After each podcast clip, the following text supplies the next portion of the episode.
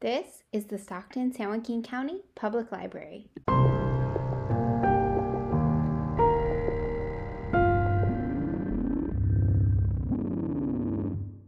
Hi, and welcome back to Dark Fascinations. I'm Brianna, and as always, with me is Jodi. And this is a podcast all about uh, fiction books and the true crimes that inspired them. Uh, this month, we read a teen book for the first time on this podcast called All These Bodies by Kendare Blake. So, All These Bodies is maybe fantasy, who knows? Definitely based on true crime. Um, about murders called the Bloodless Murders or the Dracula Murders that were based on both the Charles Starkweather, Caril Ann Fugate spree murders that took place in the 50s, and the Clutter family murders that have been made infamous by Truman Capote's In Cold Blood. Jodi, would you give us a rundown on the true crimes that inspired all these bodies? Of course. This is just like a real general overview because there's a lot of information about both. And since we have two, we'll just keep it simple. The Clutter family um, happened in 1959 in rural Kansas. Herb Clutter, age 48, Bonnie Clutter, age 45, Nancy Clutter, 16, and Kenyon Clutter, 15, were brutally murdered in their home. Herb Clutter was found in the basement, stabbed, throat slashed, and shot in the head with a shotgun. His hands were bound and his mouth was taped shut. In an adjoining room, um, his son Kenyon was also bound, gagged, shot in the head. Upstairs, in separate rooms, were the bodies of Bonnie and Nancy, who had also been bound and shot in the head. Richard Hickock and Perry Smith were um, in prison, and they were told by another prisoner who had supposedly previously worked for the Clutter family that Herb Clutter was a very wealthy man and that he um, kept money stashed in a safe in his house. So when Hickock and Smith um, were um, both out of prison, they immediately started making plans to rob the Clutters. They went to the Clutter home where four of the six Clutter family members happened to be home. Um, they woke up the family, searched the house, but they soon realized there was no safe full of money. Um, Herb gave them what little cash he had, um, but they still ransacked the house, getting no more than $50, a pair of binoculars, and a transistor radio. And then they ultimately executed the four Clutter family members. Um, then they immediately fled the area. They went all over the place. They even lived in Mexico for a bit, but they ended up coming back to the US and were eventually caught in Nevada. They ended up confessing and stood trial. In 1960, the jury found them guilty and recommended the death penalty, and they ended up living on death row in Leavenworth for five years. Um, in 1965, they were executed by hanging. There's many different variations of the story and the little de- details. Um, and the remaining, um, the surviving members of the Clutter family um, do not like to speak of any of this, and they've even chastised Capote for his exaggeration of the whole story. So that's the Clutter family um, crime in a nutshell. But there's many movies and documentaries and books if people are interested in continuing that. Now we turn to Charles Starkweather and Caril Ann Fugate, another um, teen love tragedy like last month's um, um, with the Richardson families. So in 1958 in Nebraska, 18 year old Charles Starkweather, a James Dean wannabe, was dating, he started dating Caril Ann Fugate when she was just 13. Charles dropped out of high school and worked at a warehouse near um, Caril Ann's school, Caril Ann's school, so he could see her every day. Um, he taught her how to drive, and then she ended up crashing um, into another car. But Charles' dad paid the damages and then they ended up getting into a huge altercation and ultimately kicked him out. So then Charles had to get a job, another job, and he began working as a garbage collector, which he used the garbage route to plot and plan different robberies. But in 1957, Charles tried to buy a gift on credit for Caril Ann at the service station, and when the attendant refused, Charles left enraged, and then he later returned and murdered Robert Colvert at the, the service station attendant. So this would become his first victim in um, his killing spree, later claimed that he believed he had transcended his former existence and was then above the law. Um, so this was the beginning of the end, basically. In 1958, Charles visited Caril Ann at her home, And not finding her home, he argued with her mother and her stepfather, who told him um, in no uncertain terms to stay away from Caril Ann. And then Charles brutally murdered Caril Ann's parents and her two and a half year old sister. Once Caril Ann came home, she helped him hide the bodies behind the house, and then they remained in the house um, with her dead family members for six days. They put a sign on the door that said they were all sick with the flu. So when friends and family came looking um, and stopped by for wheelchair checks, they just um, denied them entry and kept everyone away. Um, but Caril's grandma became very suspicious, and then she sent the police. And when the police came, the couple ended up fleeing. So then they drove to a farm of a family friend, and Charles ended up killing that family friend. And then they fled that area, abandoned their car, ended up picking up a local teen couple, offering them a ride, and then ultimately killing them. This was their their spree went on um, with ended up being 11 victims, including the first victim of the service station attendant. Once they were captured, their stories kept changing. Fugate has always maintained that she was a hostage and a victim. Um, however, the judge didn't buy it as she had so many opportunities to escape. Um, they were both convicted, and Charles received the death penalty, and Caril Ann a life sentence. Charles was executed in 1959 by the electric chair, and Caril Ann was ultimately paroled in 1976 after only serving 18 years. There have been many books proclaiming her innocence, as well as her, her stepsons and family members of victims supporting her innocence claim, and she's been fighting for a pardon ever since she was released from prison. Stressing over homework? Live help is available at tutor.com from 10 a.m. to 11 p.m. Other resources, including practice tests, are available 24 7. For more information, check out our website at ssjcpl.org. Which is crazy. Which is bananas. I, I think like the one of the craziest things is their spree was only I mean like not even two months long. Mm-mm. Um, and they killed eleven people. Well, and then the Clutters, I mean, they one night they killed all almost all of the family. Yeah, there's the Charles Starkweather and Caril Ann Fugate spree caused a lot of terror though because there was no pattern to their victims, different different mm-hmm. classes, different genders, different, you know, all that stuff. So there was no nobody knew what was going to happen next. It's crazy. And has maybe yeah. even more movies based on it. The Starkweather and Caril Ann Fugate. Yes, it's crazy how they all these people were dating like so young. Yeah, like I mean, the Richardson she was family. What, she was thirteen. Yeah, Caril Ann Fugate so was, the Richardson. thirteen. Yeah, the Richardson. What she was like twelve or something, wasn't she? At the in the beginning, I don't 13. even remember. Yeah.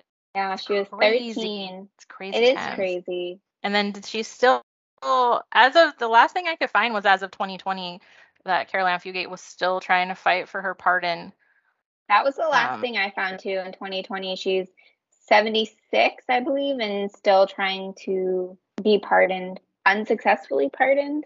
Yeah, just, I mean, she did have a lot of chances to escape. I mean, family member after family member, even I believe, um, didn't her stepfather's boss come by at one point because um, it was mm-hmm. unlike the stepfather to not show up for work. So she could have signaled any of those people that she was in trouble and being in the house for Including six days. Their yeah, and like I think it shows like a certain level of, of callousness as well that they put the sign saying, you know, everybody's sick with the flu, don't come in on the mm-hmm. front door of the home. Mhm. Well, yeah, and then he didn't he even left to get groceries or something, so she could have left during that time and, if she, Yeah, she and was, they were on the road know, for like 2 months. Yeah, she could have left or signaled people at any time. Mm-hmm. Yeah. And I mean, it could oh. could be in his best interest, but like Starkweather has always claimed that she was a full participant in everything that happened, even though she's claimed she hasn't been. Yeah. I mean, I think it very first time he was interviewed, he said she wasn't, but then he just then he like admitted that she was. Mm-hmm. Crazy that she served 17 and a half years in prison only. She's been out since 1976. I know, and she got remarried and all that stuff, and her the, you know, the family family members of some of their victims even think that she was innocent too, and there's books about it. I I don't know. It seems a little cuckoo.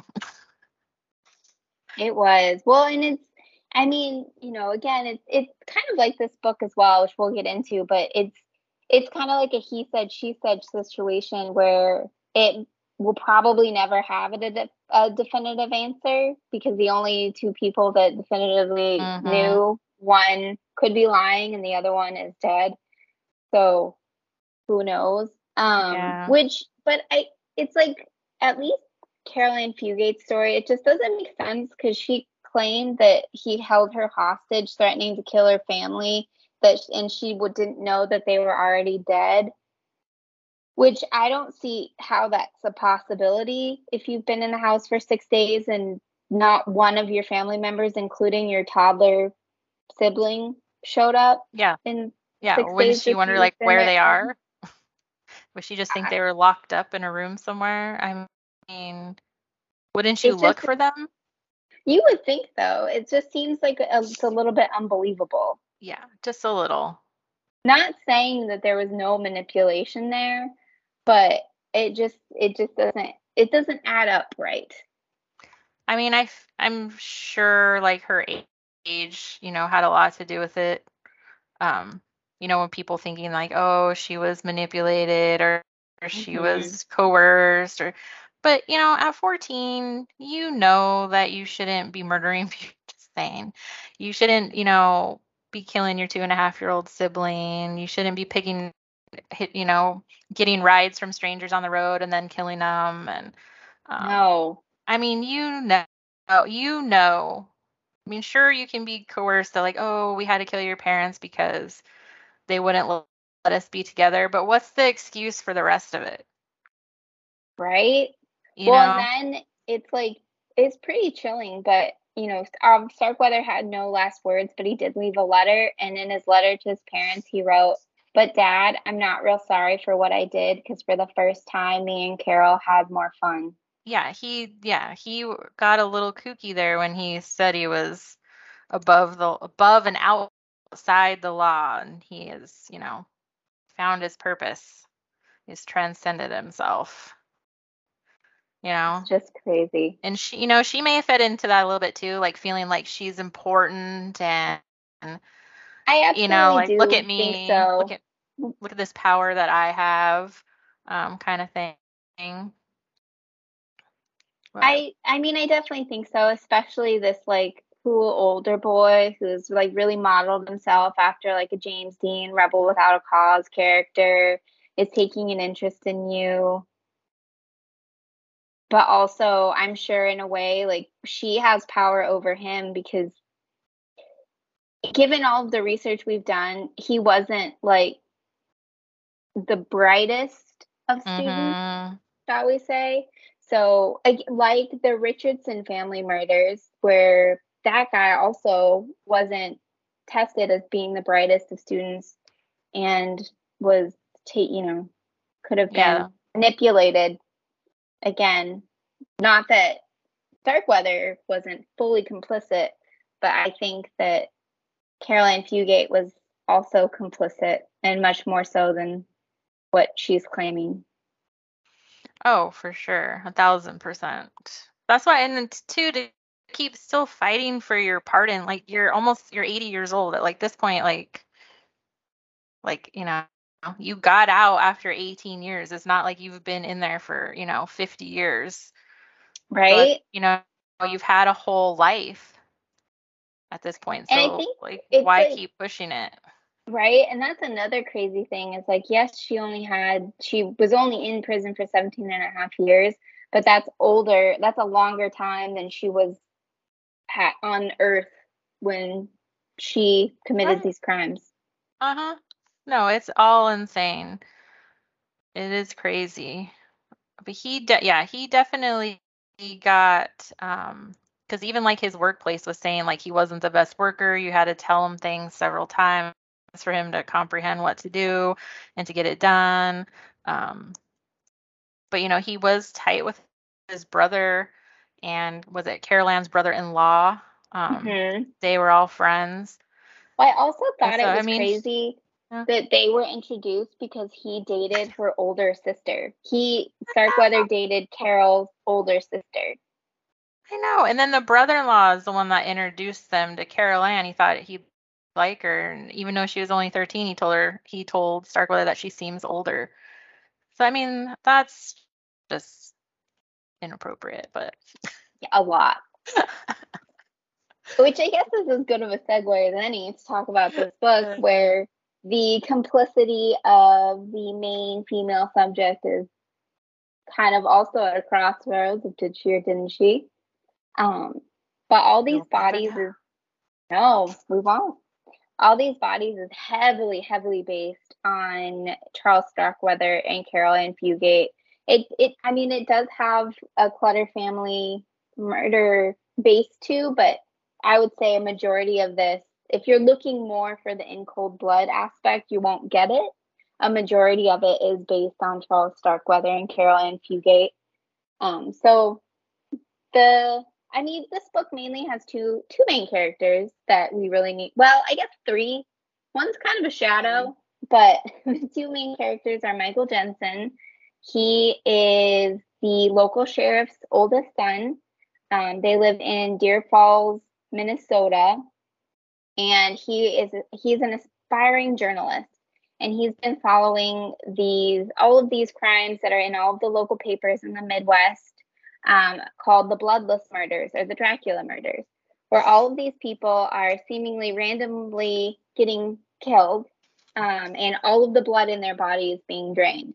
And nobody knows where the blood is going, what the motive was for killing all these different people, or who on earth can be doing it. So already there's kind of like a supernatural tinge because like these bodies are completely bloodless, but there's no blood found at the scene. And it seemingly would be impossible for them to be killed at a different location and and left in the location they're found. Um, I think there's a couple different ones. There was a gas station attendant who ran away at the same place where he was seen just like 15 minutes before, and then two nurses who were found in their car. So it would be somewhat unfeasible for them to have been killed in another place and moved back to where they were found in such a short span of time. But he's been following all of this.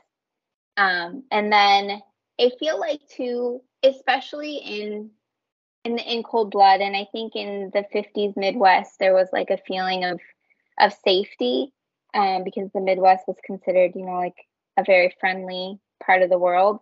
It, anything can happen anywhere, basically, is the point. But the, the, these bloodless murders finally come and find their way to his small town in Minnesota, and he gets kind of stuck in the middle of it. Michael, um, obviously, his father is the sheriff, so they have another murder. This is where the Clutter family murders come in, but the Carlson family, the entire family, except for the two and a half year old baby, are murdered in their home uh, all the blood drained from their body and they are slit at the throat and then I think also at the thigh, at least the Carlson murders. And so the Michael, like he knew the oldest son, um, Steve, and like kind of like knew him in the way that they went to school together and they were in a few related activities together, but not really knew him, knew him as a friend.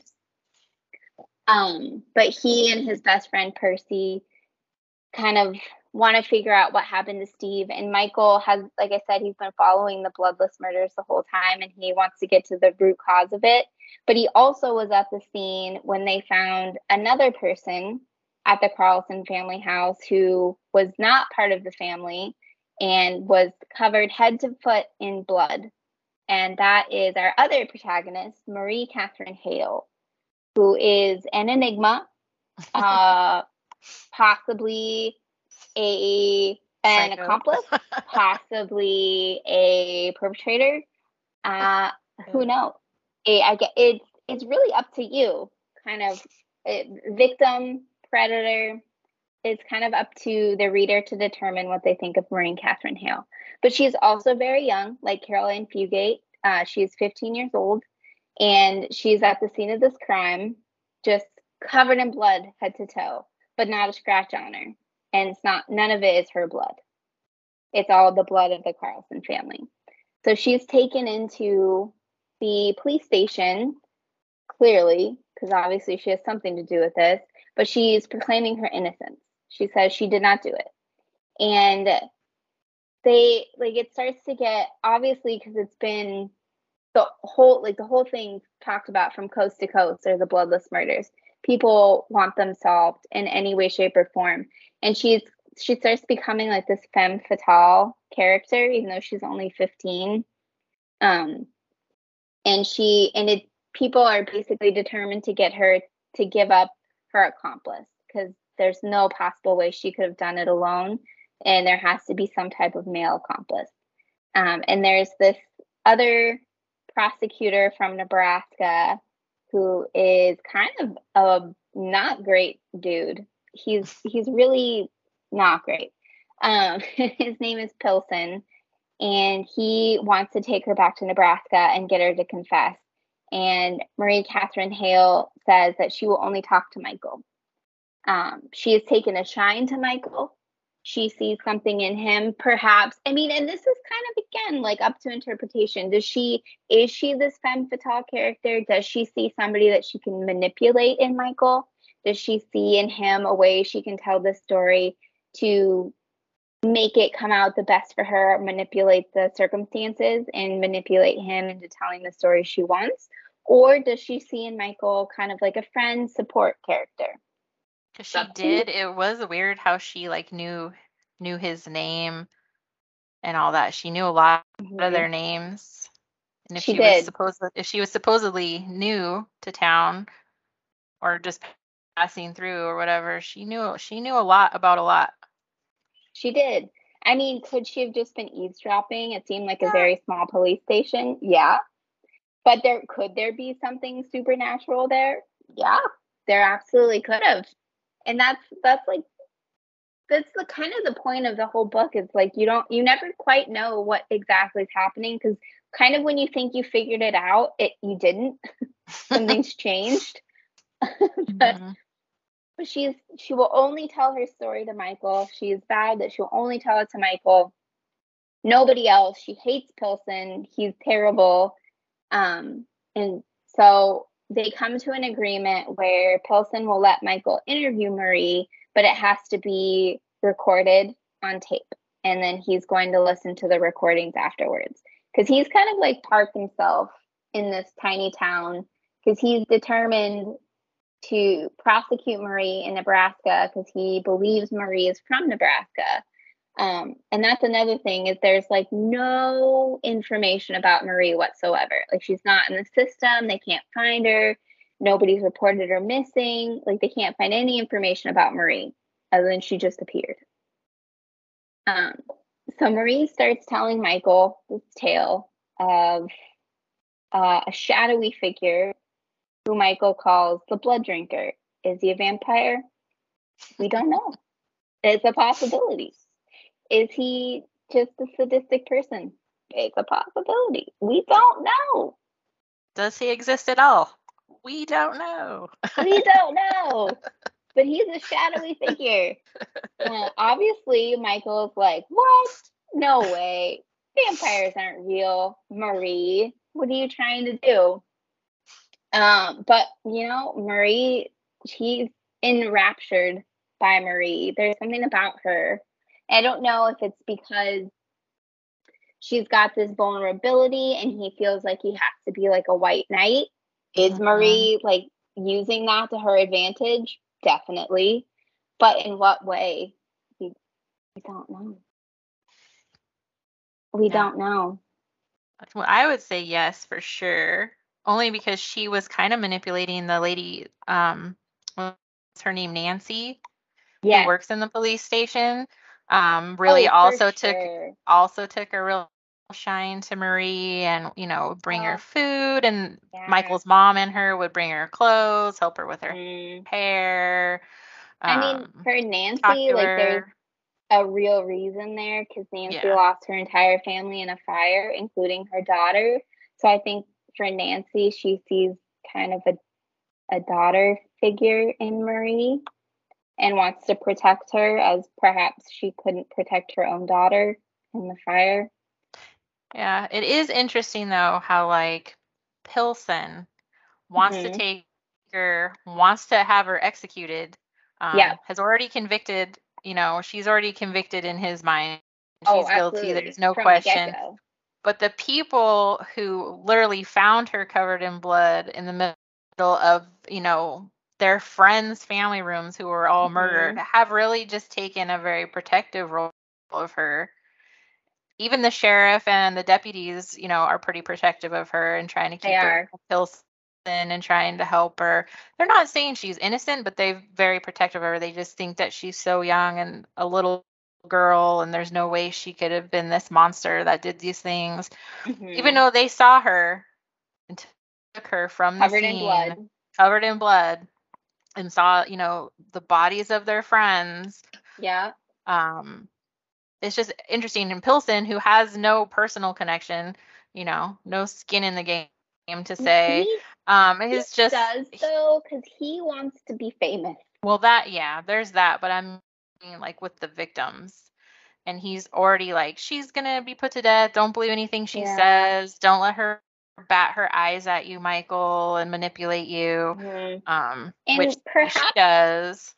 perhaps therein lies the reason is you know the sheriff and the jensens they all had a connection to the carlsons and they want to find the truth like they Mhm. want to find the truth of what happened and pilsen just wants a byline like he just Right. wants to be famous he has no stakes he doesn't care about the victims he doesn't care about marie he really only cares about himself Well, and they did find, didn't they find some evidence from other scenes that ties to her with like her footprints or Mm-mm. something like that? Oh, I thought they No, did. and that's one of the reasons that they get to keep her in the small town is because the town it has they have the most evidence tying her to the crime well she was actually there Well, because she was found, yeah.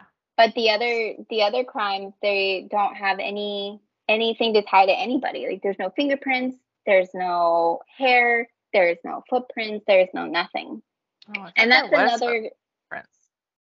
not at this one i think you're thinking of a later one Oh, maybe. But not not at the ones that we know of so far. There, and I think that kind of adds another little supernaturally twist. Is like the all these bodies are completely drained of blood, but there's no evidence whatsoever pointing to any perpetrator. Yeah, and they didn't have like they weren't covered in like defensive wounds. They no, weren't they didn't have ligature marks from being bound. Their Mm-mm. toxicology reports came back clean, so they weren't drugged. Um, so how how were they killed? How did they just lay there and be killed? Because some of them weren't just alone. Um, no. They some of them were multiple uh, with somebody, with a friend or another family member. Um, and it's it, it's in these little details that you kind of start to see slip ups of the truth.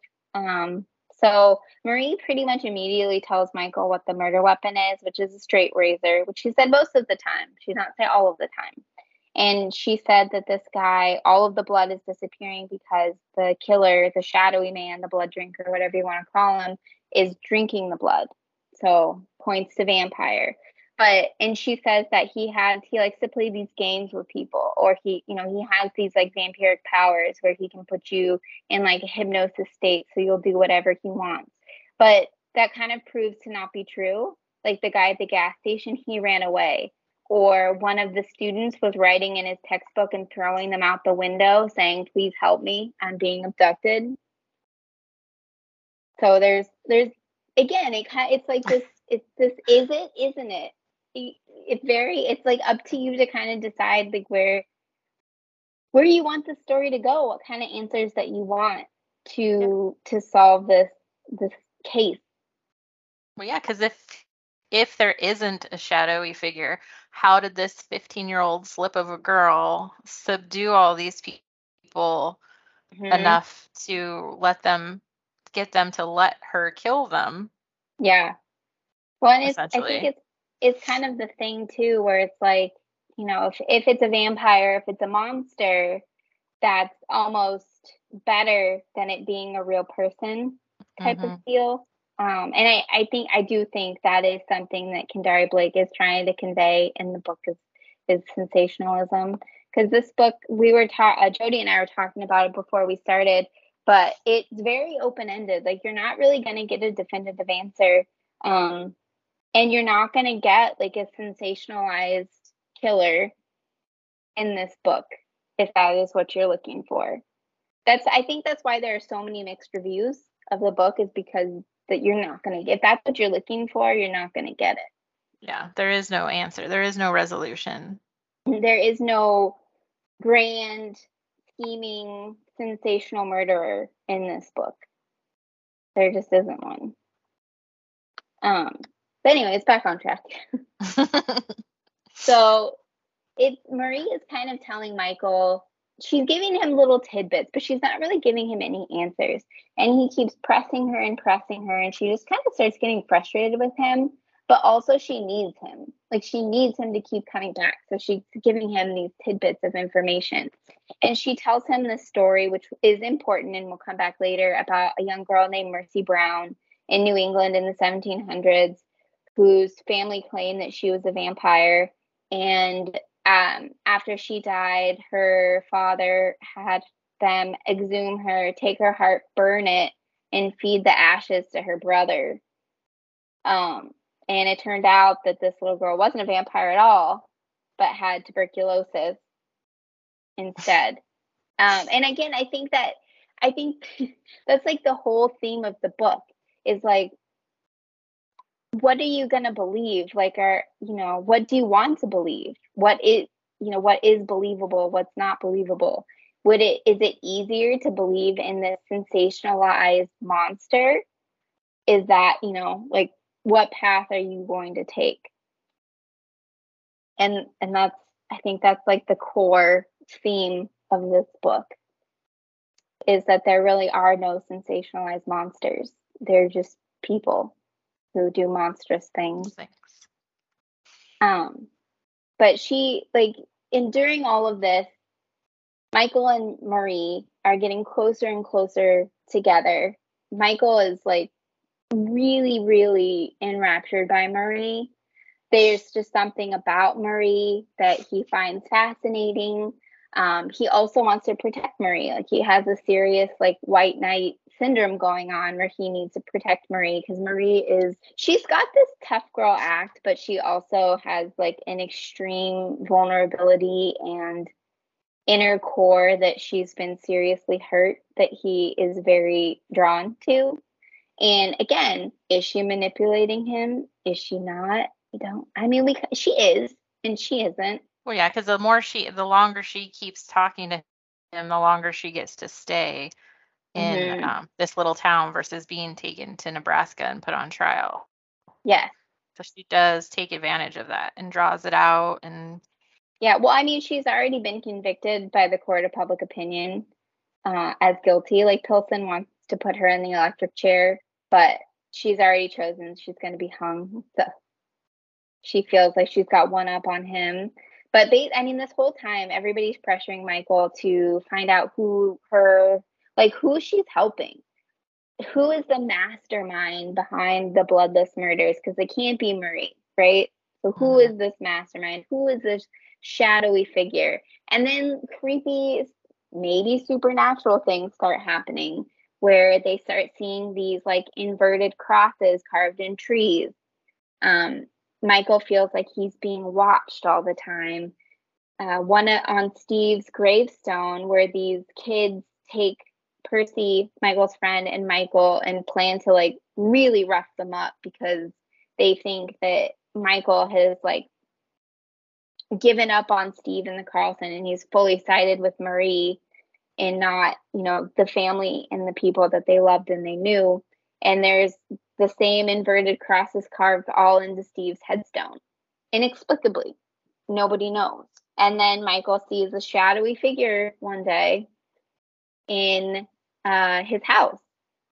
But, you know, he also has been like burning the midnight oil, shall we say, reading all of these books about vampires. So is it like a Marie induced hysteria? Or is he actually seeing these things? Browse from a great selection of fiction and nonfiction digital items in Hoopla. Hoopla also has a wide variety of popular comics for all ages. Library card holders are allowed four checkouts a month. Enjoy magazines and the great courses unlimited with a binge pass. A Hoopla binge pass gives you seven days of unlimited access to great online content with a single borrow. To get started, visit ssjcpl.org. Again, Again, you never know. it's up to you to decide. We don't know. Are do these things really exist, or is he does he have kind of like confirmation bias, where he's really starting to believe Marie? He's starting to believe that there is this vampire character, and now he's manifesting and confirming what he already believed is that it can't be Marie. It's this vampire. And Mar- so he does ask Marie why she would go along with this vampire, right? Kind of like the whole thing with Starkweather and Caril Ann Fugate. Like, why would she go with him? Like, what's the point? And at least for Marie, she says that she basically wanted to get away from home. She want she didn't want to be a victim anymore. She really wanted to live. And she wanted to live forever and that's why she went with this blood drinker, this vampire per se, shadowy man. Does he? If he exists, we don't know. And that, but that's the reasoning why she went with him. Is she wanted to get out of her terrible home environment and have immortality in a certain way, and that the blood drinker is pressuring her into drinking the blood of these victims so that she can become a vampire. And that's that's what she's telling Michael. And so Pilsen finally uncovers more evidence and he finds out that Marie is in fact from Nebraska. Um, she's not who she says she is. I cannot remember her true last name, however, It's I am Muse. terrible at names. Muse. Thanks, Jodi. Jodi's the researcher on this. I just speculate. but they they find her name. Her real name is Marie Catherine Muse, and she is indeed from Nebraska. And they find out that she lived with her mother and her stepfather, and that her stepfather uh, has been terribly abusing her for a long, long time. Um, and that they believe that this blood drinker, this shadowy figure, at least Pilsen does, is the stepfather. Uh, and he's convinced more than ever that he needs Marie to give him up, to tell him where he is.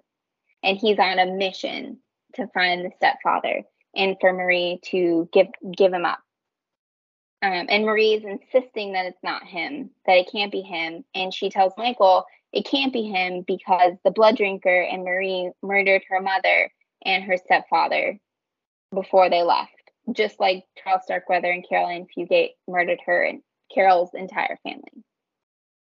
Um, and she, like, she really has some power over Michael and, like, seemingly over this entire judicial system because she gets the FBI to take Michael to Nebraska to uncover the bodies of her mother and her stepfather, and she will only tell Michael where these bodies are. She will not tell anybody else. And they go along with it. They take Michael to Nebraska uh, with Pilsen and the FBI, and Marie tells Michael uh, where the bodies are, and they're in this like weird old house off the beaten track in the middle of nowhere under the floorboards. So they go there, they unearth, they, you know, pry up the floorboards, they find her mother, but no stepfather. No stepfather is found.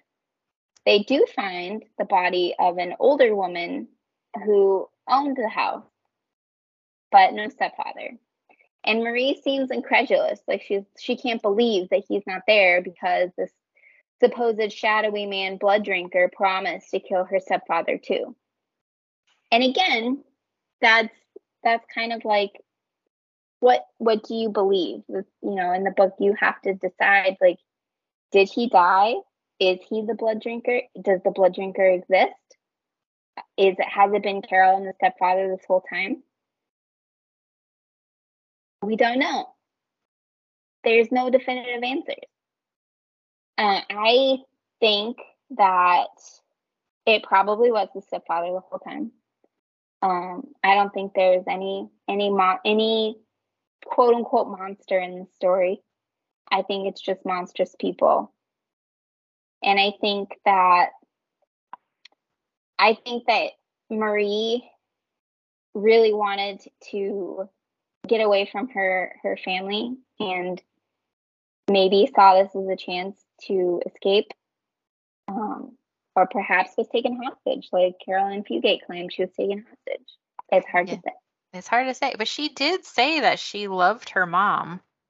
she did say she loved her mom a lot Yeah, so it you know, if you were I don't know. I feel like why not kill the stepfather and like try to free you and your mom?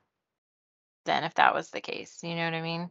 hmm But I mean, again, this whole story is told from the perspective of Michael. So we only get Michael's version of Marie. We don't get the actual version of Marie. We don't get to hear Marie's voice. We just get to hear it through Michael's voice. And Michael is in love with Marie. And I think that really colors everything that he sees about Marie, and then in turn, what we as the reader see about Marie and we're going to see her in her best light. Yes, they really, he really, they do think that the shadowy man came back, back to the house and dug up the stepfather and moved the stepfather, Mhm. replaced the flooring. Yeah. Then there's that weird thing where the that other lady that was under the floorboards is the former owner of the house, and there was a Mhm. new owner of the house with that made up name. Um, so it's just it all just adds to like what is going on, what's true, what's not true. Um, it's all crazy. It is. Like it is crazy. And it just it just comes down to to what you believe and what factual evidence do you believe like cuz I mean, it's an unreliable narrator in this book, so you got to take everything Michael says and sees with a grain of salt. Like, has he just bought into Marie's like this mass hysteria surrounding Marie, where he's willing to believe that a vampire committed all of these crimes because Marie said so, and he's like fully immersed himself in the lore of vampires and the story that Marie tells him. And even the story that Marie tells him, where there's a quote unquote vampire, turns out to not be a vampire. Well, yeah, and then she will not, under any circumstances, name this other person just because she says it doesn't make any difference because it's not his real name. Mhm. Yes. And so you won't be able to find him anyway because it's not his real name. You know. Correct. But you could like give a description, especially if he's She out there on he the loose like a on the loose. Yeah. Yeah, she says he looks like a film star, which again harkens back to Charles Starkweather and Caril Ann James Fugate with the James Dean because they mention that. They mention he looks like a film star like James Dean. Yeah. So if this per if this supposed blood drinker um is out on the loose, you know, they would like to know so they could prevent some other massacres and murders and um you know, Michael doesn't seem too concerned about that either, really. No, Even no, though there was that more concerned bloody about Marie. bloody snake attached to his front door Mhm. and you know all these weird things that keep happening even in the very beginning when they went to the original crime scene and they had the dogs and the dogs got freaked out um, by something in the woods and the dogs ran away instead of towards the noise they heard and Mhm. it's you know it's been creepy from the beginning that something more was going on. It has been creepy from the beginning and i think that's that's one of the things where it's like could you interpret it as being a supernatural entity like a vampire? Absolutely you can. Um that's not how i interpret it but you could. It, the, all of the stuff is set up to be that way. But again i i think that michael just really has this confirmation bias where he is going to see what he wants to see. And ev- all of mm-hmm. the clues and all of the things are going to point to exactly what he wants them to point to because that's what Marie said. correct. But so, anyways, you know, they find these bodies, and then Marie finally, she, I think this is maybe the one truthful thing that has come out of Marie thus far is she she tells Michael about um, the Carlsons and what happened with the Carlsons, and it's not even the whole truth. It's just like part of the truth because we've already heard from the neighbor that the neighbor saw potentially three people with or two other people with Steve going into their house, right? Um, and Marie, or even just two people. How many? She saw two or three. I think she said she saw. She said them, so I think she implied she thought was- it was Steve and his girlfriend. and one originally she thought another person, but then she said no, it was just the girlfriend. Um, but that was Marie and drink. Um, and the whole point of this was for Marie to become a vampire, right? According to Marie. And so Marie did kill the family. She killed the mother and um the father, or just the mother. I believe the mother and the father. Um, and she said it's because they were in this like hypnotic state put on by the blood drinker. Um, and so all of she was covered in blood because she'd been drinking their blood and basically vomited it all up on herself. But I think the one true thing she said in this is that she was complicit in these crimes.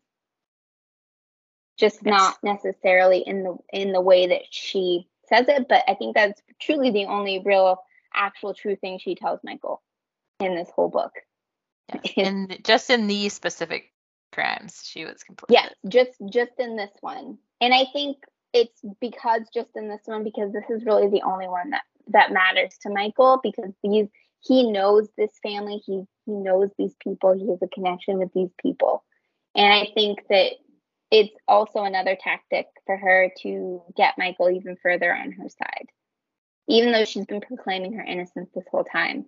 But it's not really her. Like she didn't it wasn't her like her doing it. She was forced to do it by this blood drinker. According to Marie. Course, slash according to Marie, according to Michael. 'Cause it's all through Michael.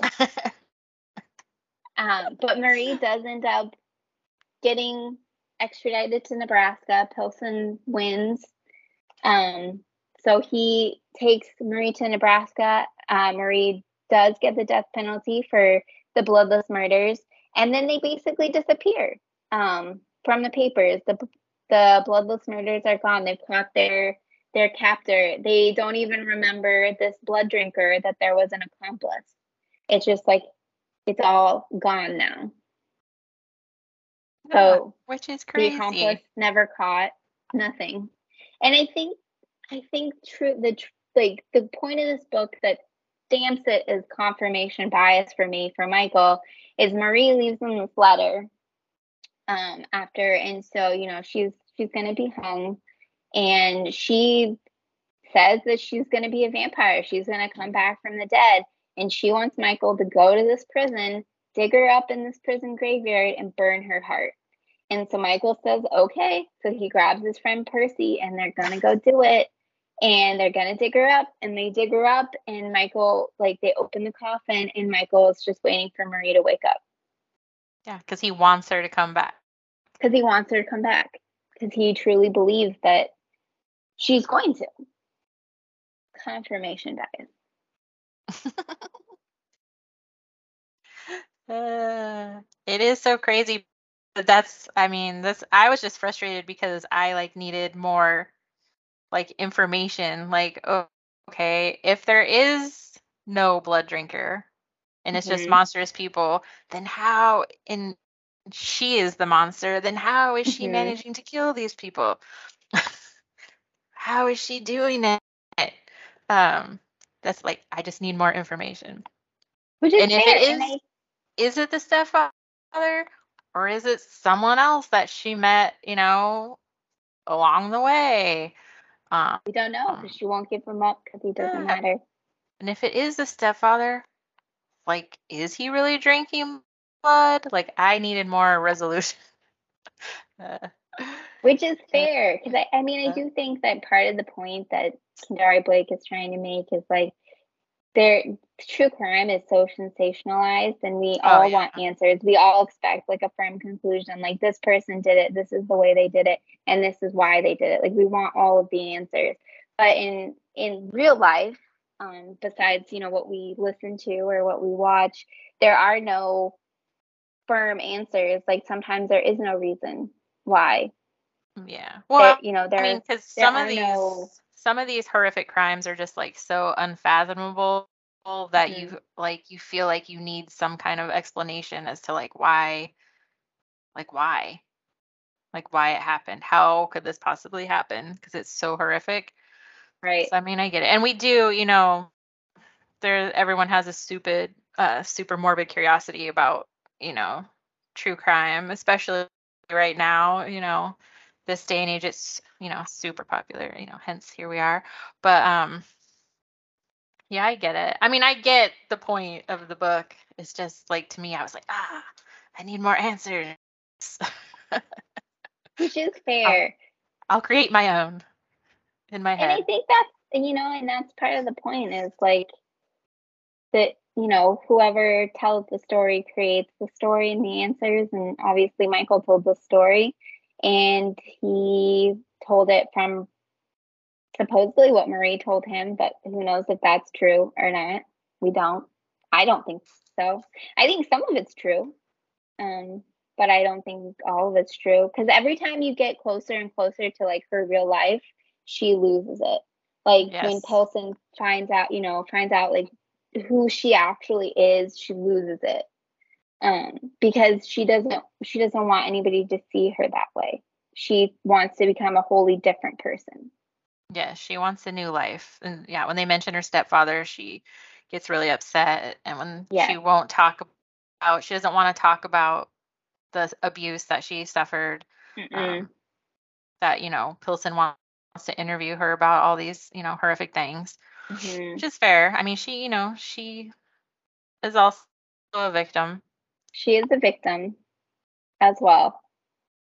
It is But- crazy the loosey goosey, um, like sheriff station. You know, they just like hang out. Like she just gets to hang out. Mhm. You know, Michael's sleeping in her cell. Uh, you know, Yeah. the FBI just lets this minor teenager. You know, he's not Yeah, even he's eighteen, just like cross state lines and like help him solve a case and like and that his parents let him do it. You know, it's just Yeah. all that was. But it's not without consequences. Like his dad loses his job.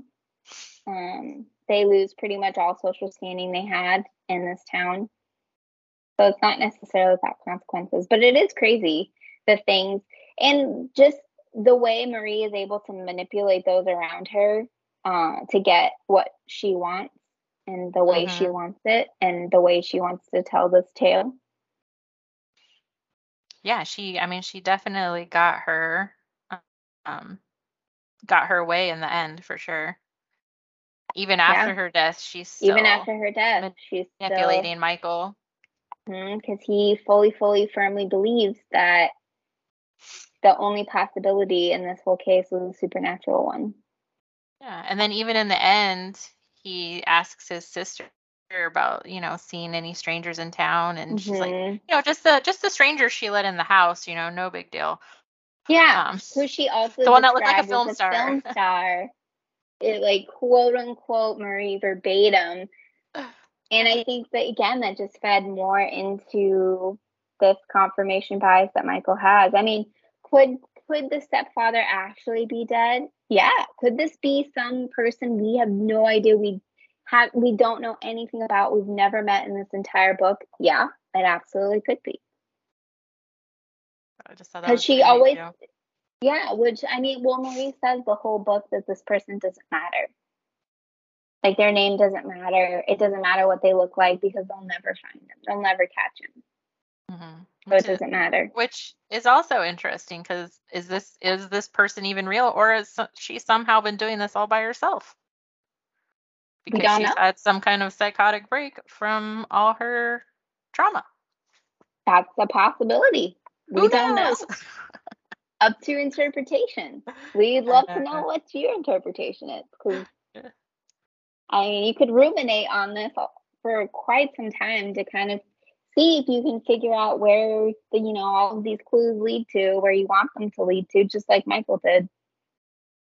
Yeah, because she throws in you know true crime, right? And then there's like um, folklore, urban legends. Mm-hmm. Um, so it's just all one big, like, what really happened? We'll never know. I know. I did just think that was crazy when his sister's just like all casual, like, oh yeah, just the stranger I let in the house. Well, Because he looked like he was cold. because that was another interesting Killer on the part. loose. And Michael even says it himself, but like it still doesn't sink into him. But he he says that this vampire kind of just follows whatever rules this vampire wants. Like he doesn't necessarily follow vampire rules, right? Like Mhm. of the, or the rules that we know of in the mythology of the vampire, where you have to be invited in, you can't be seen, and you know all this stuff. In the He, this vampire, yeah, just follows his own rules, except for sometimes he doesn't. And but Michael still is like, nope, Murray, I believe you. Yeah, and if there wasn't this like vampiric person, blood drinker, then you know, is someone just playing pranks, you know, with all these symbols carved into things, It's you know, possible. and you know, killing the snake and putting the bloody snake on the door and um cuz Mhm. like you know, the graveyard is like open to the public, but those tree the tree on Percy's land wasn't open to the public. So, you know, someone had to sneak in to do that. Um, Mhm. you know it's like so who's doing that if there is no shadowy person and why are they just being crazy are they just trying to scare people Well, you know, Marie keeps saying this person likes to play games, so Mhm. perhaps they're just playing games. Yeah. Just keeping everyone on their toes Yeah. Doesn't mean they're a vampire, but it doesn't not mean they're a vampire. It's up to whatever you want to believe. And if you just you know are a monster human who just likes to drink human blood are you a vampire or are you just a crazy person Cue the X Files theme song. it could go a lot of different ways It really could. It really, really could. This one's really open to interpretation, more so than any of the other books that we've read so far. yes for sure for sure That was All These by Kendare Blake. Uh, we hope that you enjoyed it. And we hope you join us next month. It is officially spooky season next month, and we are going to be reading a very spooky book uh, for the spooky season. We are going to be reading My Best Friend's Exorcism by Grady Hendrix, which is based on the 80s satanic panic. So we hope you join us then. bye